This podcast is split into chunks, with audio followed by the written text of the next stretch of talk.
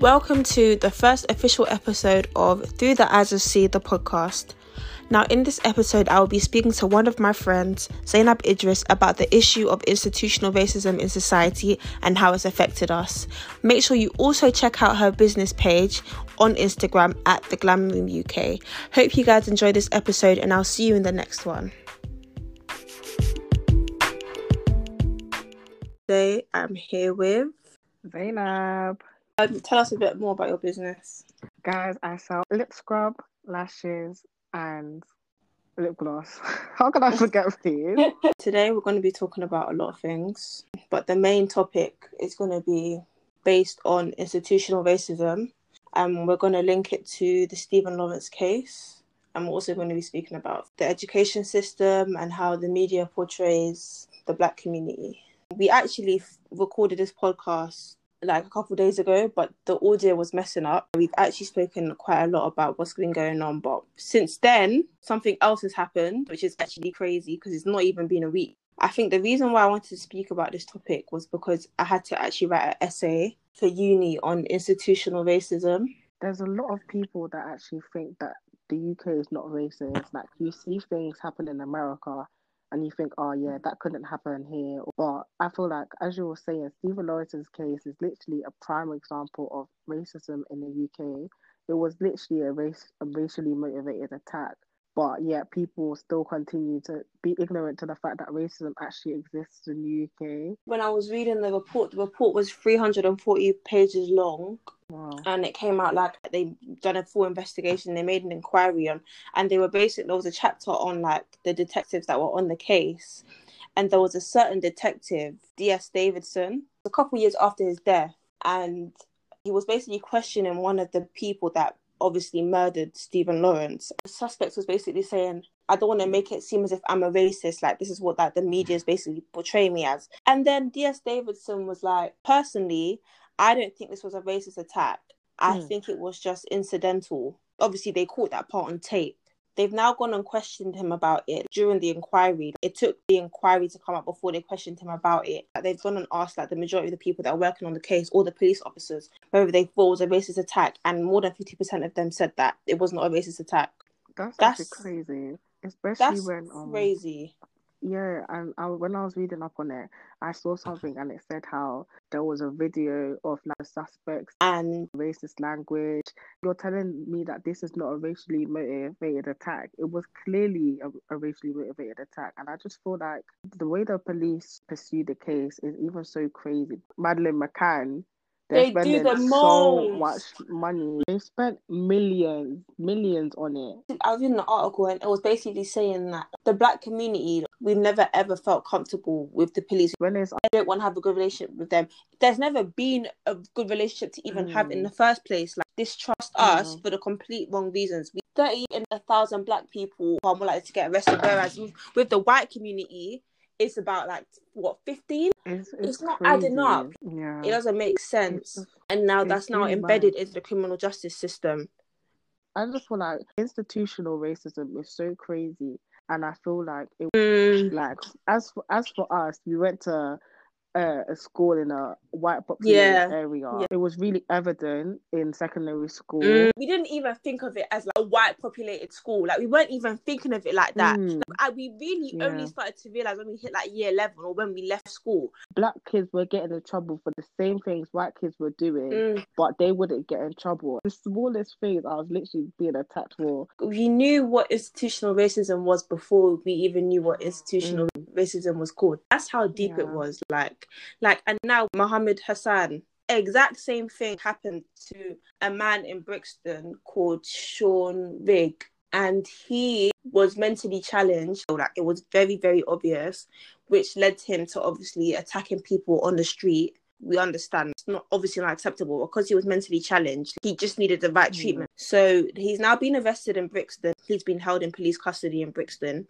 because he's mentally challenged. He's obviously trying to attack the officers. Tell me why Mm. five police officers, five police officers have pinned him down. He can no longer breathe.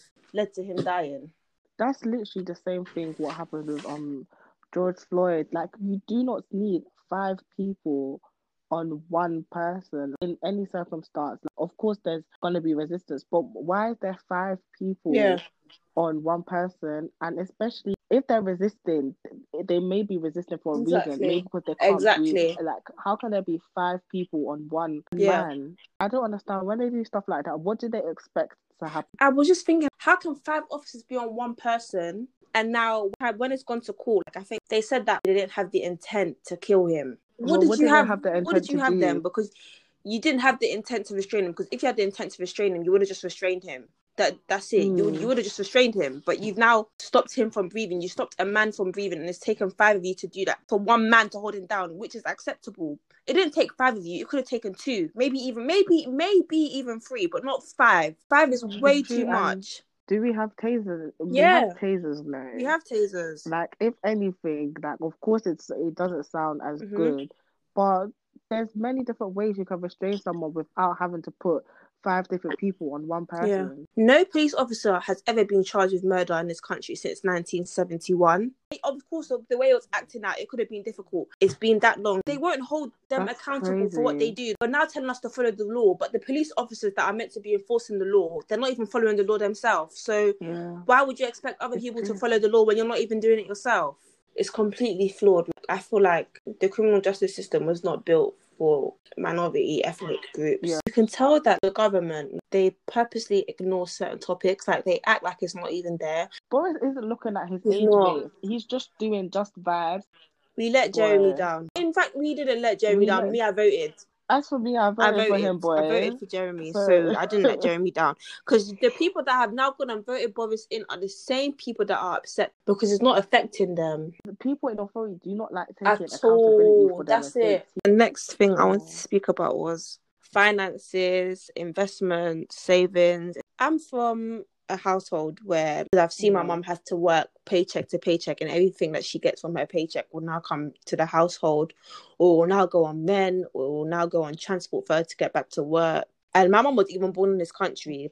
Obviously, she's had she's had her, all her children young, so she's had to work from young. She had, she's not really had the, the chance to do everything that she's wanted to do or achieve everything that she's wanted to achieve. She's very much stable. She's very much fine, but living paycheck to paycheck. Um, I I was never really taught about savings. I feel like I have my eldest Mhm. sister who obviously she was born in Nigeria, but she came here when she was 12 Yeah. 13.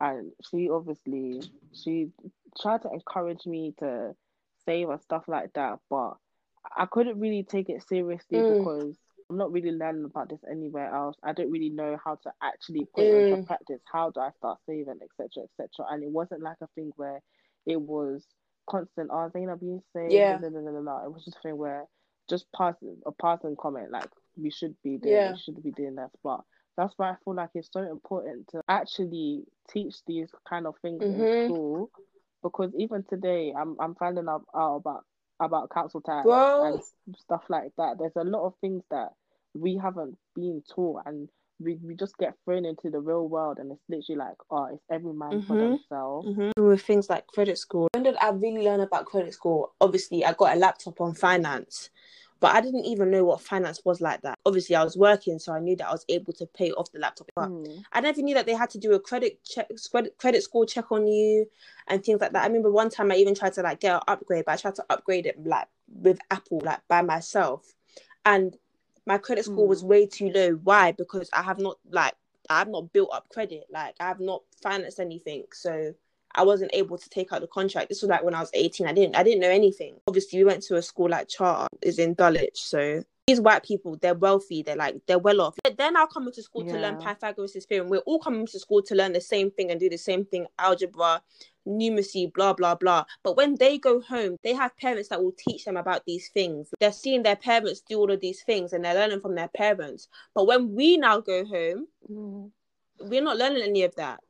We don't have We that. don't- Yeah. Why? Because our parents it's haven't learned that. we learned what we learned in Mhm. school. Yeah.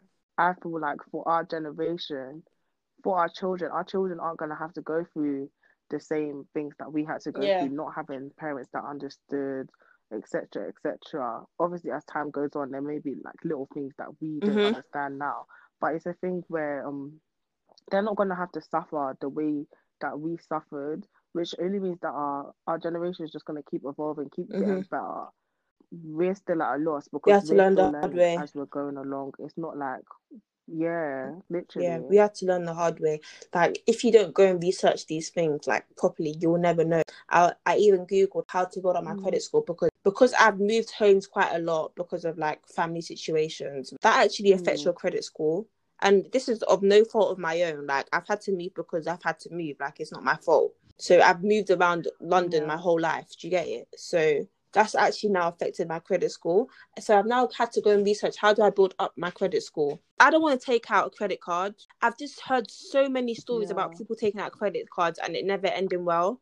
And my mum's even warned me like, whatever you do, don't take out a credit card. So I'm just not trying to go down that route. But that's basically like when you go on these websites, you they're basically telling you that that's basically the only way to build up credit score. I haven't got time for to be putting myself in a, uh, in unnecessary debt. I found something and it's called LoqBox. So it's basically your it's like basically like a savings account that help builds up your credit score. They take however much you feel comfortable with.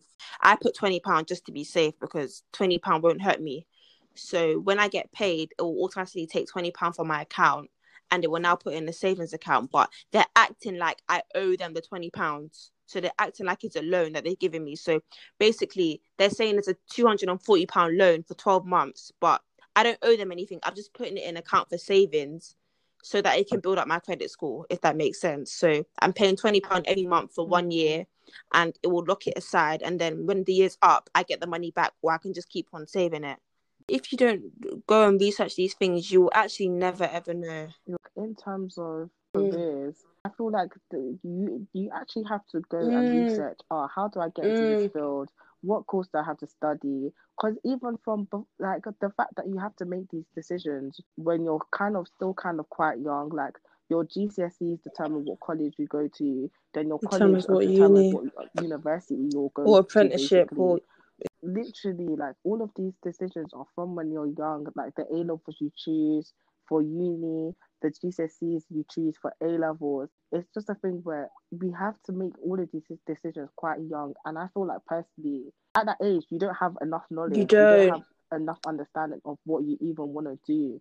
So that's why like personally i kind of kept it broad. I always knew what i wanted to go into but even now i still have to kind of research what exactly I have to do to get there, what experience I need. Like a lot of things that we aren't Mm. actually taught, you actually have to go and do Yeah. it yourself. Yeah. Your mind changes every day. So you're not always going to want to stick with the same thing. When we first started thinking about it, we all used to say, oh, yeah, I want to go uni, I want to go uni.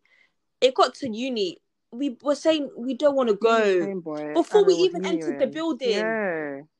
Uni is not a small matter. And especially in this pandemic. Like, I think that's the end of this episode. Where can we find your business information about your business? My Instagram is the Glam Room UK and my website is linked on my Instagram, but it's the Glam Room UK. lip make sure you go and lip scrub hope you guys enjoys the first episode of through the eyes of C the podcast um this episode should be out on wednesday um but yeah we'll just edit and all of that and it should definitely be with you guys by then it'll also be available on through the eyes of C the website which should be live by then it's going live today at 8 p.m. So, yeah, um, you'll be able to purchase your products. And I from the eyelashes, from the lip glosses, from the be able to catch it on Mm. Spotify, Apple Podcasts, Google Podcasts. If there's any other platforms that I've missed out, then please let me know because I will be able to post it on there too.